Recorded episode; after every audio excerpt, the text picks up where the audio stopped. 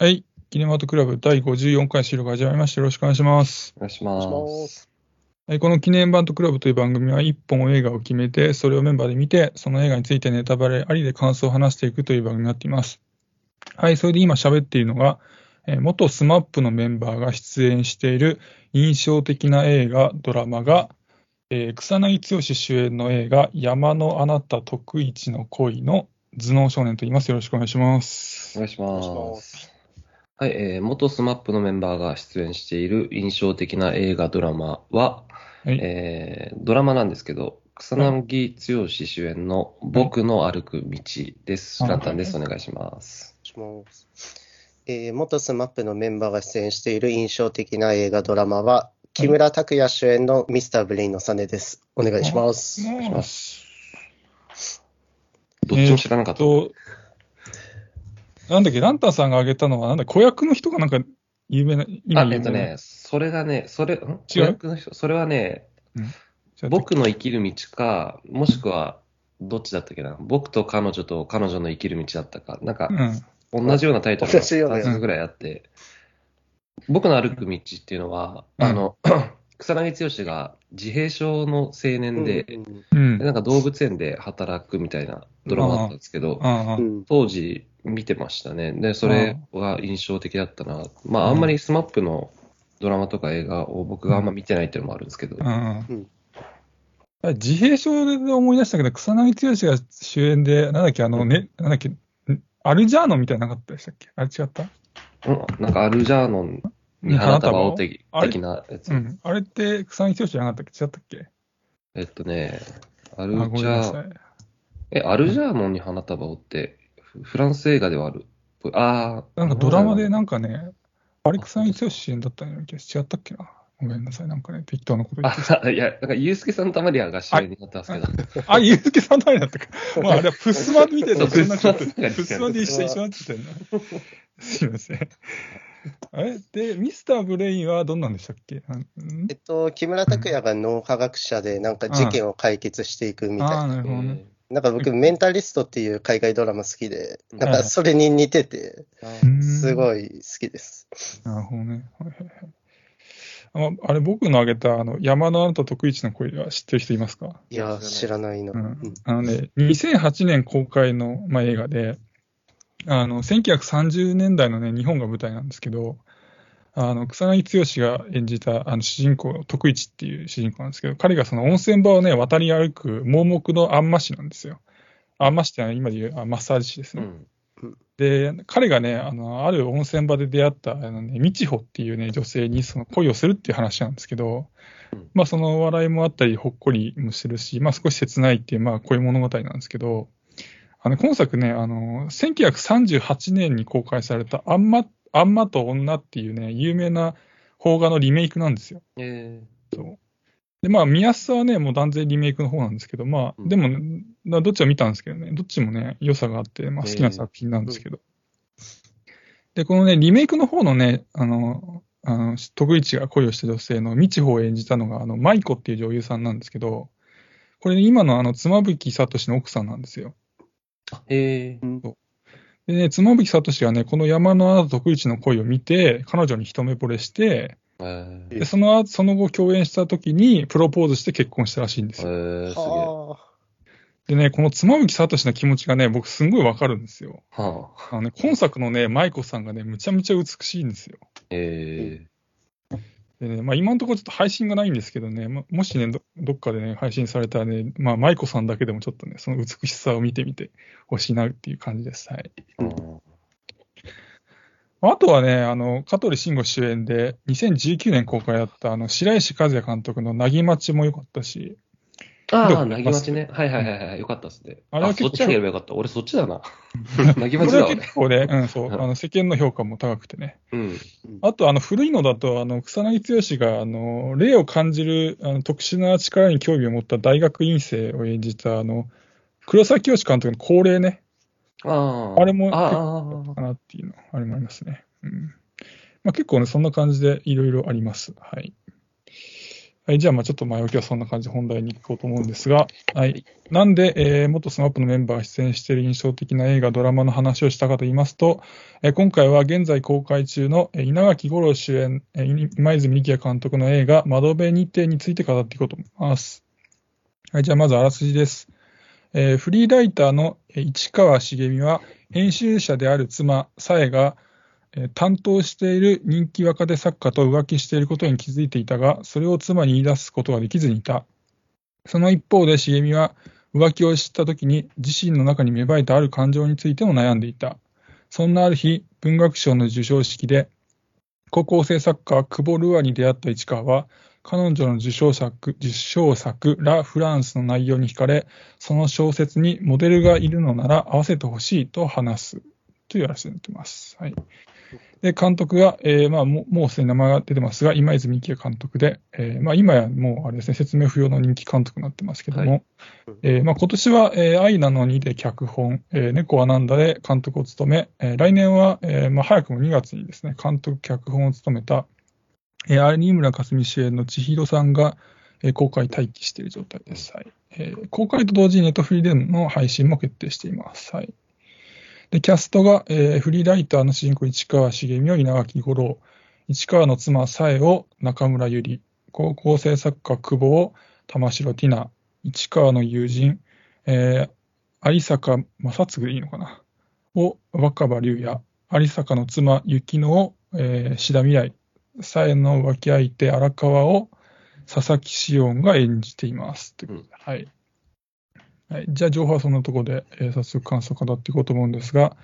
えー、お二人は窓辺にていかがだったでしょうか。はいはい、えっ、ー、と今日もね昼に見てきて、はいはい、あ, あ, あんまり感想がまとまってないんだけど、はいはいはいはい、そのな大半がこう長回しによる会話劇ってところはもう今までの、ね、はい、今泉作品と同様で、はい、で、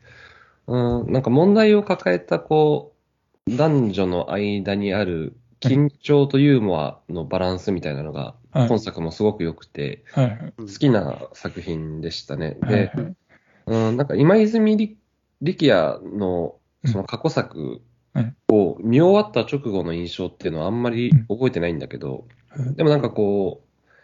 う印象的なセリフがこれまでよりも多かったかもしれないなと思って、うん、例えば、うん、なんかパフェを食べた後になんかありましたね、はい、そうそう、うん、パフェは食べた後の後悔も含めて好きだみたいなセリフがあったりとか、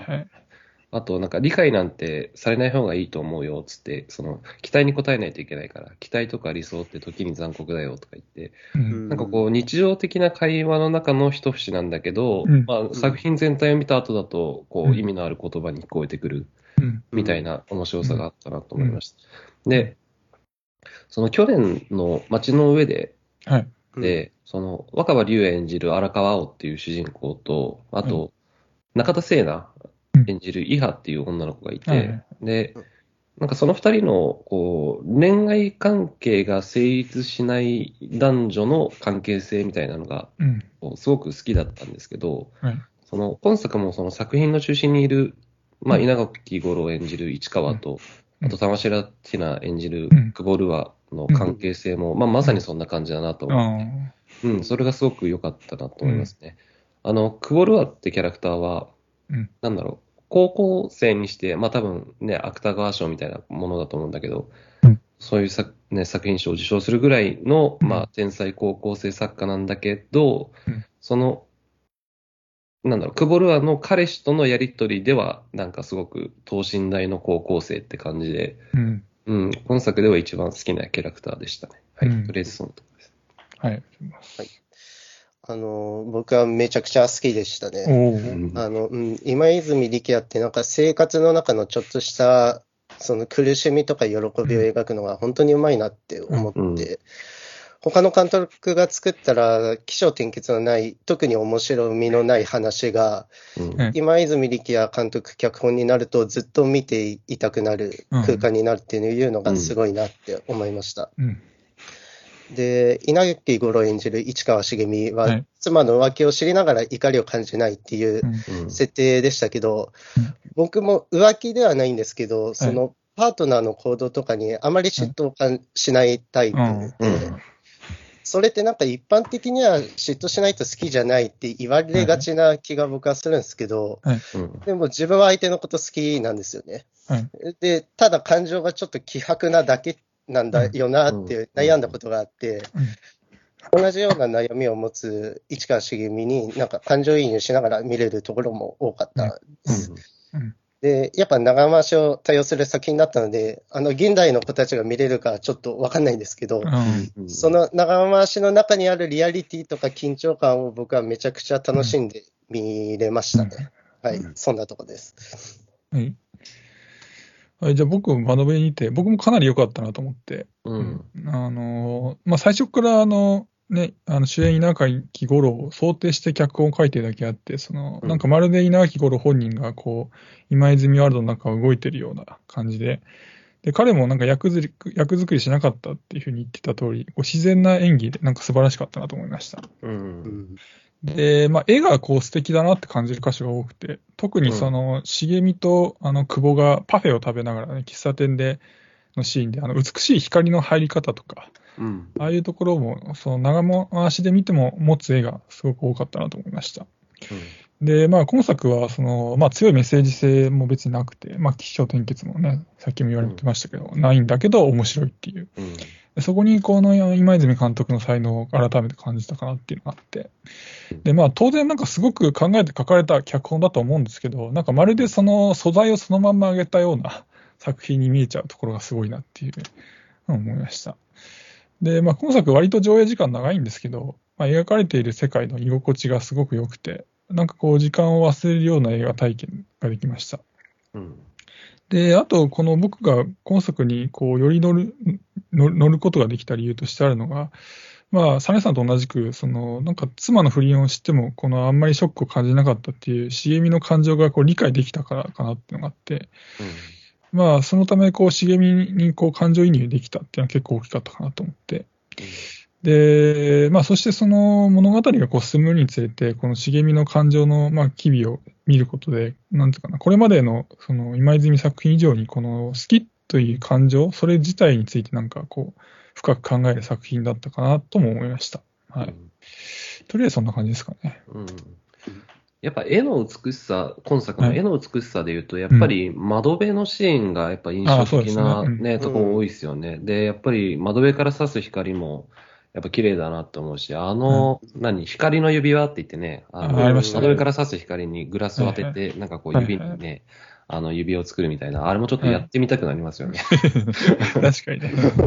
あれ、ちょっとよく分からなかったんですけど、どういう、なんか意味があるんですか、さらに、その、なんか。ああ、なに、その、光の指輪そのものにってことですか？うーん、なんか、うん。なんかおまじない的なことがあるのか。うん、というか、その、描かれては、描かれてはいないんだけど、その、なんていうのかな、うん、あの、光のリングが、こう、何かこう、表してるというか。ああ、今作での何か意味ってことですか？いやー、どうなんだろう。僕は何も分かんなかったな。うんうんうん、まあでもいい、いいですね、なんとなくね、うん、雰囲気はね。あとはどうですか、金さんは。僕、なんか、今までの今泉力也作品の中で、うん、一番感情は動かされたんですよ。うんうん、あの、一番僕が、そのイラッとするシーンが割とあって、うんうん、あ、イラッとするけどいいんだ、ん、うん、いや全然いい、いいんですけど、イラッとするシーンは結構あって、うん、今までの作品だとそんななかったんだけど、うんうん、結構あって、うん、特にその茂美がサイに浮気してるのを問い詰めるシーンだったんですけど、うんうん、その茂美が喋ろうとしてるのになんか感情をどんどんぶつけてくる際にすごいイライラしたんですよね、うんうん、で僕もね、なんか感情を言葉にするのに時間がかかるタイプなんで、はいはいはい、考えてる間に話が進むことがよくあるんで、ちょっと待ってろやって、すごいイライラしたり、うん、なんかその際に対しての、うん、イライラみたいなのを結構感じたかな。うんね、なんか、だから、キャラクターの違いなんですよね、それも。だから、その、うん、茂美でしたっけ、稲垣吾郎演じる、はいはい、茂美はやっぱり、そうそうそう、自分のことがやっぱりわからない人で、で、うん、一方でサイっていうのは、まあ不倫してるから、まあサイが悪いんだけど、まあでも、その、その動機っていうのが結構はっきりしてるキャラクターだから、まあ言語化が早いんですよね、うん、とにかく多分。うんうん、そうだから、本来、そのサイの方が、まあ責められるべき会話なんだけど、うん、まあでも、サイはサイなりにね、これまでこう思ってきたことっていうのがあって、うん、だから、その言語化に困ってる茂みに対してサイ、サイの言葉っていうのはね、こう、すぐに瞬間的に瞬発力を持って出てくるっていう。うんうん、そういうシーンでしたよね。確かにちょっとイラッとしますよね、うん、ああいうところ、うん、そのなんだろう、その言葉が早く出る人と出ない人で、うん、その感情のあれも違ってくるのかなって今聞いてて思って、なんか言葉がゆその考えて考えて割と出るタイプの茂みは、うん、その怒りもそんなに少なくとも瞬発的にバッター出ないような人になったりして、サイはスッと出るからこそ、うん、その普段はそのもちろんなんていうの別にいっかいは出さないんだけど、あのねあの茂みがそのねサイに対してあの僕は知ってたよっていうふうに言ったときに割とね、うん、さっきもサネさんも言ったけどバーってこう言うじゃないですか。結構怒ってたじゃないですか、分かりやすく。うん、ああいうふうなのもこうなんていうの喋るスピード喋るあ言葉が出るテンポがその感情ともリンクしたりするのかなと、うん、どうなんだろうね。ねあのまあ、違いには言えないけどね。テンポっていう意味で言うと、うん、こう、まあ、一、茂みっていうキャラクターは多分そんなにこう人と対話をしてきてないんだと思うんですよね。うん、まあライ、ライターっていう立場ではあるんだけど、うん、その、人から話を聞き出すってことは多分すごく上手い人なんだけど、うん、まあ、ライターという職業がもあってね。うんうんうん、だけど、こう自分のことを話すっていうことを、まあ、うん、あの、何、久保ルアーのおじさんに指摘されてたじゃないですか。お前は人から相談されることはあっても、人に相談しないだろうとか、つって、うんうんうん。でも、それはお前が人を見下してるからだよ、みたいなこと言うんだけど、うん、まあでもそういうことじゃないかなっていうふうに思うんですよね。うん、きっと、そのサイの方が、こう、より、こう、人と、こう、自分の意見じゃないけど自分の思ってることを比較的話してきた人なんだろうなと思って、うんうん、だからその瞬発的にその茂みの口から言葉が出た瞬間っていうのが一つだけあったと思ってて、うんうん、それはその終盤に、えーと、荒川かな、うん、荒川っていう人がそのあなたはその彼女のことを小説に書いてしまうとそれが過去になってしまうから書かなかったんでしょって言われて、うんうん、でだから小説に彼女のことを書かなかったっていうのは、まあ、サイのことを書かなかったっていうのはあなたなりの愛情表現だったんでしょって言われたときに、うん、でもそれはあなたがそう思っただけですよねってなんかちょっとひろゆきみたいな解消するそうそう一緒になってほしくないですよシーンで。あの時にやっぱり珍しくその茂みというキャラクターにしては感情が高ぶってたと思うし、うん、いいでもあれはあれでやっぱ瞬発的に出てきた言葉だから、うん、その瞬発的に出てきたと言葉はなんかこうやっぱ語気が強くなって、うん、でこう深く深く考えて、うん、こうやっとようやくようやっと出てきた言葉っていうのは比較的落ち着いてる、うん、っていうのはまあ今今作の中ではそうでしたよね。あの、うん、一般的に人がそうなのかどうかわからない。うんうんまあ、あの茂みとサイと対比してみると、やっぱり茂みって何でも正直に言うって、まあ、ずっと言われてましたけど、うんうん、っていうのでその普段相手に対してどう伝えるかっていう感情の整理みたいなのはあまりしてない人なのかなとはちょっと思ってて、だから言葉を、うん、伝えようとした時に詰まっちゃう。で、サイは普段からどう思われるか気にして話してるから、うん、スラスラ出てくるのかなとはちょっと思いました。うんうんなるほど。まあ、そっか。だから職業の違いもやっぱ確実にありますよね。だからそのサイは、その文芸誌かなんかにね、従事してて、うん、で、まあおそらく編集っていう立場をやってるんだけど、うん、ということはまあおそらく読んだものに対して、まあ割と早めにレスポンスを返さないといけないっていう職業だったりだとか、で、一方で、まあライターである茂みっていうのは、まあ取材をしたことを、まあ持ち帰って、でこううん、自分なりに遂行して自分の中でだけ遂行して、うん、こうそれを記事として出すっていう職業だから、うん、だからそこの差はあるでしょうね、うんうんうん、編集者ってあれですね作家とのコミュニケーションを取らなきゃいけないし、編集者ってことはやっぱりその会社にも行って、うん、いろんな同じ職場の人と話したりもするんだけど、うん、ライターってね、うん、基本的に一人仕事が多いだろうから、うん、そういうのもあるかもしれない。で、あと茂みってそのなんか思ったことの半分ぐらいしか言わないような人みたいな感じ。ああ、ああ、そうですね。そうそうそう。だから、うん、なんだろう、作中通してやっぱり茂みは、なんかあなたはどう思うのとか、あなたはどうしたいのっていうことを何度もこう、ね、他人に聞くシーンがあるんだけど、やっぱそういうところも現れてますよね。うん、まあ、読んでる人がちょっといるかわかんないんですけど、あの、思ったことの半分しか言わない人って聞くと、なんか村上春樹作品に出てくる主人公っぽいなと思って。うん、その、まあ、そう思ったらもう一つ理由があって、その、茂みの仕事が全然見えてこないっていうか、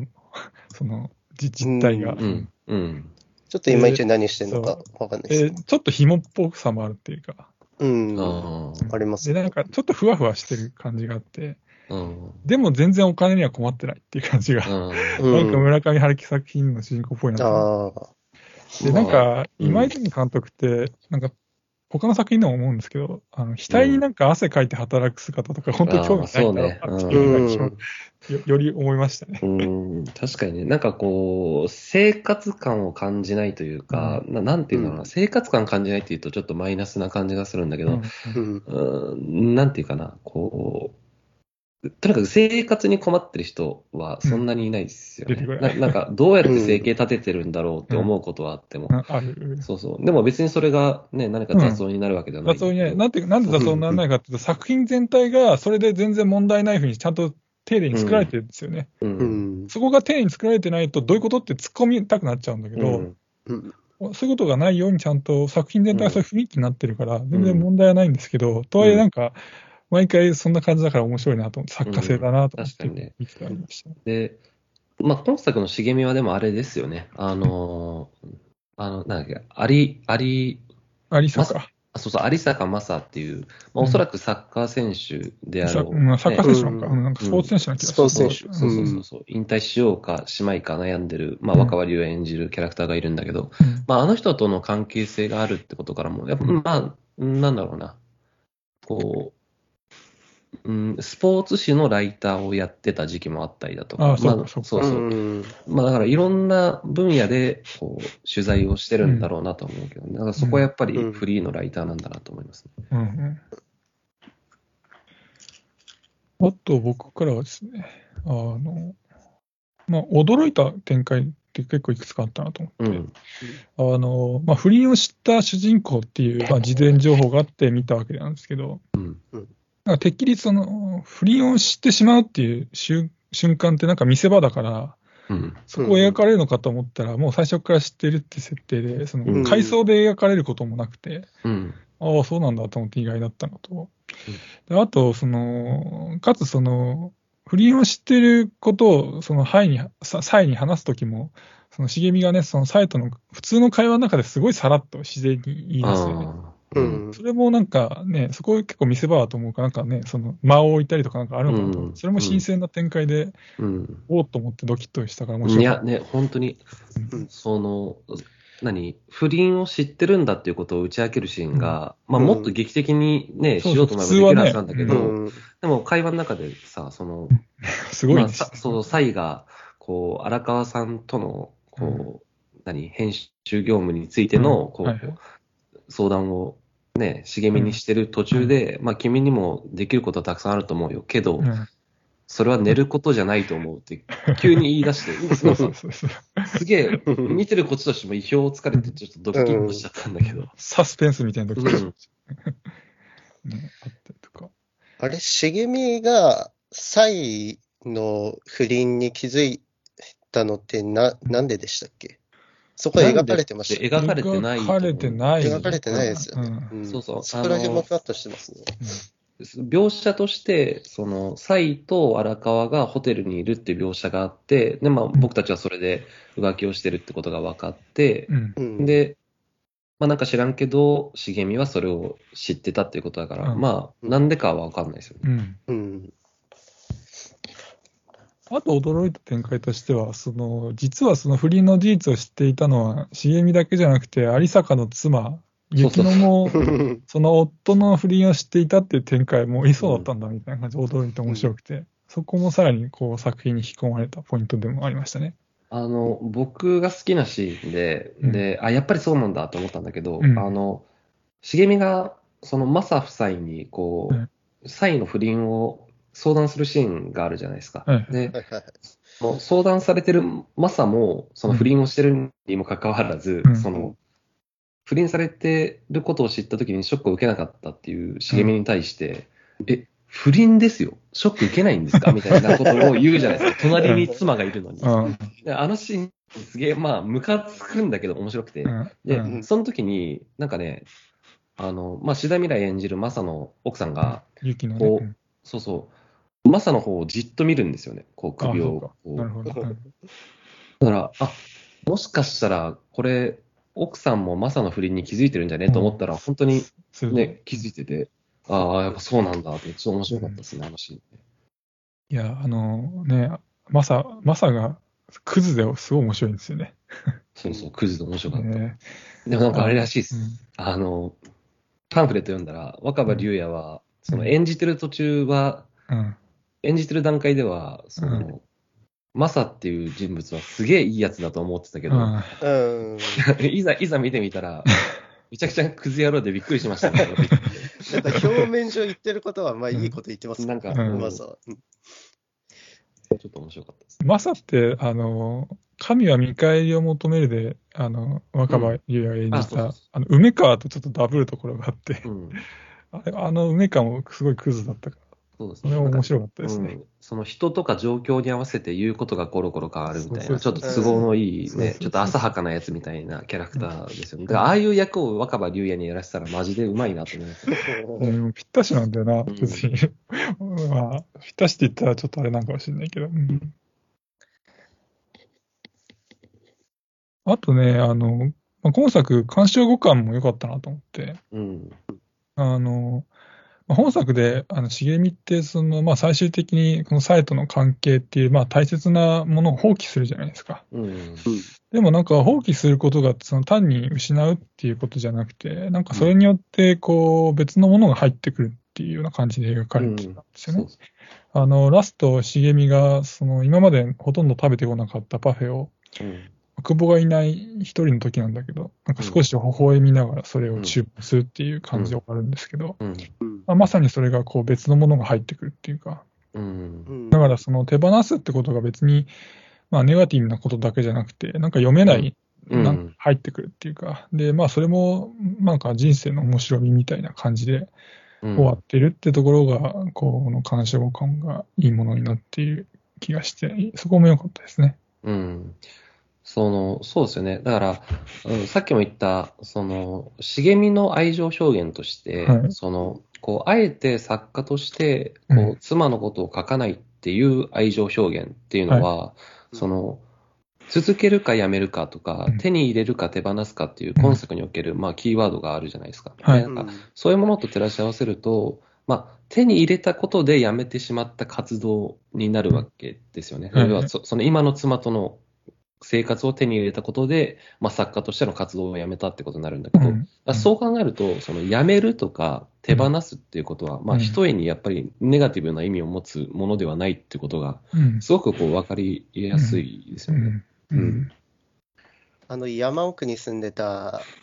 おじさんいたじゃないですか、元テレビ版、はい、あの人もやっぱ仕事辞めてねそれ手放して、うんあそこに住んでた方が幸せそうに見えましたもん、うん、まあね、うん、ちょっとなんかあまりにも忙しかったんだろうからね、うんうん、あと思ったのがあの、まあ、今作の劇中のセリフに、うん、今泉監督の抱えるまたはその監督自身が今後抱えるかもしれないっていうふうに感じているこの作り手としての苦悩がなんかセリフに含まれていたのかななんてちょっと感じられて、まあ具体的に言うとまあ今作にはあの物書きとかさっきも今のね名前が上がったあの元テレビマンとか何人もこの作り手とか元作り手の人が登場してでその人たちがこう作り手としての苦悩を吐露するわけですよね。あのまあサヤと不倫してた荒川はその何書いても評価されるからまあ、読者ちゃんと読んでないんじゃないかみたいなこと言ったりとか、うんうん、で、まあ、元テレビ版のあの久保のおじさんは、うん、作った作品をこの自己評価して次に生かす作業をする時間もなく、うん、次から次に作らなきゃいけないみたいなことを言うわけですよね、うんうん、で、だからそのそういったセリフがなんか今泉監督の思いにちょっと感じられて、ちょっと考えすぎかもしれないですけど、そうやってなんか想像してそういう一連のセリフを聞いていくとなんかすごい興味深く感じたんですよ。あ、うん、確かにね、面白いですね。あのそうなんですよね、今泉力也ってだって、まあ、僕の実感としてもそうだし、うん、まあ、おそらくその映画界隈みたいなものがあるんだとしたらもうその全体の雰囲気もそうなんだけど、はい、まあ、正直もう今泉力也の作品で外れはねえだろって結構みんな思ってるところがあって、平均値が高い、高いんですよね。そうそうそう、だからもう出る前からまあ絶対面白いに決まってると思って見に行くし、うん、で結果公開されたらやっぱり絶賛されるわけじゃないですか、今泉力也、うん、今現状だから、うん、そういう意味ではまあ要は荒川に近い部分もあると思ってて、だからその本人のまあ満足度に、ね、関わらずね、うんうん、確かに面白いですねそれね。その作り手というか仕事をしてる人だったらみんな考えることだと思うことで、あの一個好きなくだりがあって、そのこの小説が誰かのためになってるのかみたいなくだりが僕す好きで、なんかそこを一個の軸にして書いてるのがいいなって思いましたね。で、その誰よりもその人の役に立ちたいっていうことは、なんかその人を好きってことにすごい近いと僕は思ってて、うんうん、あのしめしげめがサイのために服のボタン縫ってたじゃないですか、うんうん、ああいうのもあって、あの、うん、怒りとかは出さないけどやっぱりしげめはサイのことが好きなんだろうなって、うんうん、思ったし、うんうん、だからこそ感情を表に出してないけど浮気されたことは嫌だったんだろうなって思って、うん、だから別れることを選んだんだなって思いました、うんうん、そうそう、だからその茂みがさ、そのサイの お, お母さんのもとを、まあ、訪れるわけじゃないですか。訪れて、うん、なんか写真を撮って、ね、はいはい、フォトアルバムにして残しておくっていうのもさ、はい、その自分の妻の大切な人の姿を形として残しておくっていう行為って、うん、なんかそこに愛がないとできない気がしてて、うん、そうだから、うん、その茂みとサイっていうのは、まあ、愛の形が違ってただけで絶対に愛し合ってはいたんだと思うし、うん、で、うん、そう考えるとやっぱり最初でにね、その言ったその期待され理解されて期待されるとそれに応えないといけなくて、うん、でその理想とか期待って時に残酷だよっていうセリフは、まあ、まさにその通りで、その、うん、まあ、サイの場合はね、そのこうい茂みに求める愛の形に、まあ、期待したりだとか、まあ、理想像を作ってしまったがために、うん、こう最終的に、ね、幸せになれなかったってことなんだけど、うんうん、でも、でもまあ、救いは、ね、そこにあると思ってて、その最終的に荒川が出版した、ね、永遠に手をかけるっていう作品はそのサインについて描いたものだったわけだけど、でもそれはこうすごく荒川にとってすごく、ね、満足のいく作品になっただろうし、で世間的にもすごく評価されたっていう意味では、まあ、サイはね、自分は人のために何かできてるんだろうかってことをすごく悩んでたわけだけど、でも最終的にそこが解決されたっていう意味で、ね、すごくいい終わり方だなと思いましたけど、うん、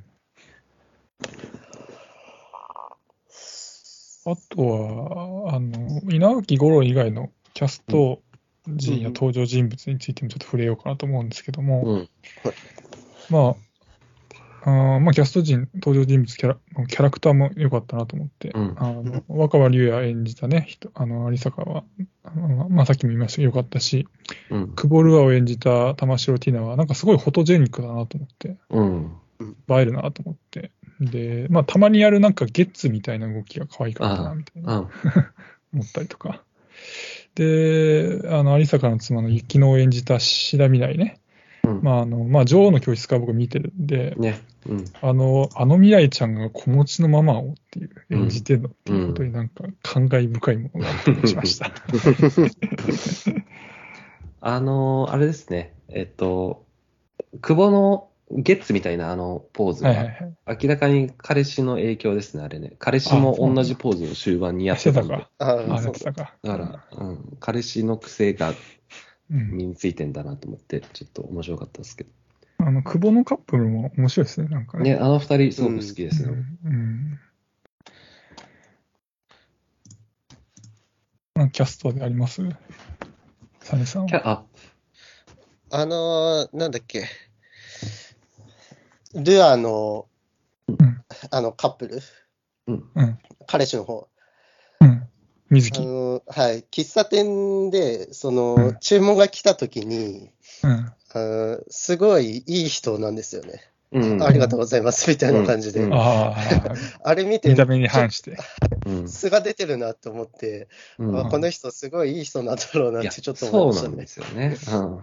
うん、あのあの彼氏はさ、その、うん、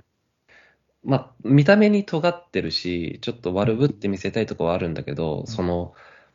ルアがさ、その天才高校生作家なわけじゃないですか、はい、で、うん、それに対して付き合ってる俺はなんかなんてことない、まあ、バイクかなんかの整備士みたいな、はいはいはい、その状況になんかすごくこう違和感を持ってて、だからまあ隠そうとするわけですよね。できるだけそのね、その俺とお前が付き合ってるのはやっぱちょっとおかしくねみたいな感覚が彼の中にあって、だからそういう感覚を持ち合わせてる彼っていうのは、まあかなりなんというか常識人というかすごくまともな感性を持ってる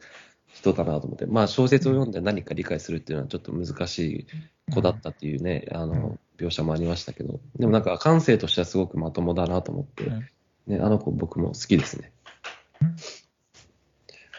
で、あとキャストで言うと面白かったのはあれですね、あの若葉龍也と不倫関係してた女性、あのちょっとえっと役者の名前をちょっと忘れちゃったんだけど、あの二人ってあれですね、あの街の上手であの恋人関係にあった二人ですね。中川青と、どっかで見たことあるの。そうそうそう、彼女のね、彼女役をやってた人が今度は不倫相手として登場してて、うん、そこはなんかキャスティングとしてちょっと面白かったですね。なるほどね。うん、あの人も結構映ってましたね。そうですね。うんうんうん、いや僕もどっかで見たことあんなと思って調べた、うん、ああ彼女役のあれか。結構あれですね、あの今泉組みたいな感じありますね。そうですね。そういうのも面白いかもしれないね。あとはあの面白かったシーンとか好きなシーンなんですけど、まあ、さっきちょっと話出ましたけど、あの喫茶店で シーエム と久保がパフェ食べるシーンなんですけど、うんうん、あのパフェの意味はって久保がね シーエム に聞くんですけど、でパフェはパーフェクトから来たんだよって シーエム に言って、うんうん、でも甘すぎるから甘すぎるし全然残るから全然パーフェクトじゃないでしょみたいな話になって、うんうんでなんかむしろチーズケーキはパーフェクトなんなんではみたいな会話になっていくんですけど、うんうん、ああ確かにそうだなと思ったりとか、ちょっとクスッときてきて、なんか好きなシーンだったあって、うん、確かにかさ増しのためにコーンフレーク入れてるパフェのどこがパーフェクトだよと思いますもんね。あとはあの久保がね、あの小説のモデルの一人である、さっき名前で水木、彼氏の水木を茂みに紹介するっていうシーンでさんにんで立ち話するシーンなんですけど、あそこで水木がね、あの水木しげると名字が一緒っていう理由だけでなんか親戚なんだみたいな言い張るで茂みになんかマウントを取ろうとするっていうシーン、あそこちょっと笑っちゃいましたね。なんじゃそりゃっていうね、僕はあの思いつくの好きな。あとはあのラブホにいる久保にあの茂みが呼びつけられるっていうありましたけど、うん、久保があの一晩今日付き合ってって言って、トランプがあるから大丈夫みたいな、なんか意味不明なセリフを言うところ面白かったりとか、うんうん、で翌朝あの久保がシャワー浴びるから茂みにあの布団に潜っててって命令するんですよ。すごい素直に従って茂みはね、いつまでも布団に潜ってるっていうことがあるんですよね。何やっとんねんみたいなね。面白かったですけど、まあ、そういうふうに結構ポイントポイントでありますね、面白い、うん、そうだから、ああいう面白いところが本当に今泉力也らしいというか、やっぱああいうとこが好きですね、僕今泉力也、ね、うん、毎回毎回いろいろ考えるなって思いますね、うんね、うん、あとはそうでしょうか、そうかな、まあ、最後になるんですけど、その、はい、ラストシーンね、ラストシーンどういうくらいだったかって覚えてます？あの市川が、はい、市川茂美が喫茶店にいるんですよね。で、はい、そこにその久保の元彼の水木がやってきて、で、なんか茂美に対してこう久保に久々に呼び出されて、この本を読めって言ってきたんだけど、はい、俺とよりを戻したいってことなんですかねって言って、あの荒川が出版した永遠に手をかけるを出してくるんですよね。で、はいそれに対して、うん、まあ、よりを戻したいか、まあ、わかんないけど、そうじゃないかな、みたいな感じで、市川が、ちょっと、うん、ちょっとなんか、笑いながら言うんですけど、まあ、そしたらこう、はい、あの水木元彼くんがちょっと俺ルアに電話してきますっつって、うん、なんか喜びさんで店から出て、うん、出て行って、はい、でまあその元彼くんが出て行った喫茶店で稲垣吾郎が店員を呼び止めて、うん、パフェふたつください、はい、あやっぱりひとつでって言って終わるんですけど、うんうんこれね、めちゃくちゃいいラストだなって思ったんですよね。うん、で、なんでかっていうと、その、なんかね、すごいね、見事な伏線回収だなって思って、うん、っていうのも、その、俺とよりを戻したいってことですかねって問いかけに、その、茂みはそうじゃないかなって言ってはいるんだけど、多分ね、そうじゃないっていうことを市川は分かってるんですよね。なんでかっていうと、うん、その、元彼が出してきたその何永遠に手をかけるって小説作品は、はい、その好きな人のことを小説にしたら過去のこととしてその人を手放せたっていう小説じゃないですか。だから、はい、それをわざわざ久保が元彼に渡すってことは、まあもうあなたは私にとって過去のもので、あなたも私のことを忘れてっていうことじゃないですか。なるほどね。そうそう。で最後にその市川がまあそうじゃないかなって言って元彼くんが出てった喫茶店で。パフェをいっかいふたつ頼むんですけど、うん、やっぱりひとつでって言うんですよね。で、このひとつは、うん、多分、元彼くんのためのものなんですよ。なんでかっていうと、うん、最初に出てきた言葉で、パフェは食べた後の後悔が好きって言うんですよ。だから、ここで、うん、その、パフェを食べた後の胃もたれとか、食べたことによる後悔が、後悔っていうのと、あと別れてしまったことの後悔とか、その人間関係の後悔っていうのが、まあ、ここでかかってくるんだなと思って、うん、だからその両方の後悔を、まあ、描かれてはいないけど彼氏君は味わうんだなこれからと思って、きっと外で電話して久保にね喜びさんで電話したら、いやそういうことじゃねえよっつって、別にもうあんたのことどうでもいいかなんかわかんないけど言われて、うんうん、結局ねそのより戻ることもなくなって意気消沈として戻ってきて、うんでパフェを食べてパフェを食べたことにも後悔するっていう、うん、なんかそういうこう、うん、ふたつの意味があるんだなと思って、なんか僕はすごく秀逸なラストだなと思ってすごく好きでした。なるほどね。うん、いろいろあれですね、あの考えればいろいろ出てくる作品ですよね。うん、ちょっともう一回見たいなって僕は思ってました。本当に面白面白かったけど、でもなんか今泉力也作品の中で僕は一番難しい映画だなと思ったし、ああでも好きな映画でもかなり上位の映画だったな。うん、確かにさ、より一歩踏み込んでるような感じもしますね。うん、そうそう。なんかテーマ的にちょっと重いというかね、なんか今までの本当にこう恋愛関係からまた一歩踏み込んでる気もするし、ねうんうん、人と人との関係もそうなんだけど、そこからさらに一歩踏み込んでその人が抱えてる感情についての作品っていう、うん、よりそういう色が強そうな気もしました、うん、だから人と人との関係がこうどんどんどんどん積み重なっていって、うんでまあ、最終的に、まあ、セリフにもありましたけどね、やめても続けても最終的に後悔はするんだってことですけど、まあ、でもそういう後悔も含めてやっぱり愛おしいっていう、うん、本作の何メッセージみたいなものっていうのはすごく良かったですね、端的に。はい、うん、そんなとこです。はい。じゃあ今日はこの辺で。はい。じゃあありがとうございました。はい、ありがとうございました。ありがとうございました。はい、失礼します。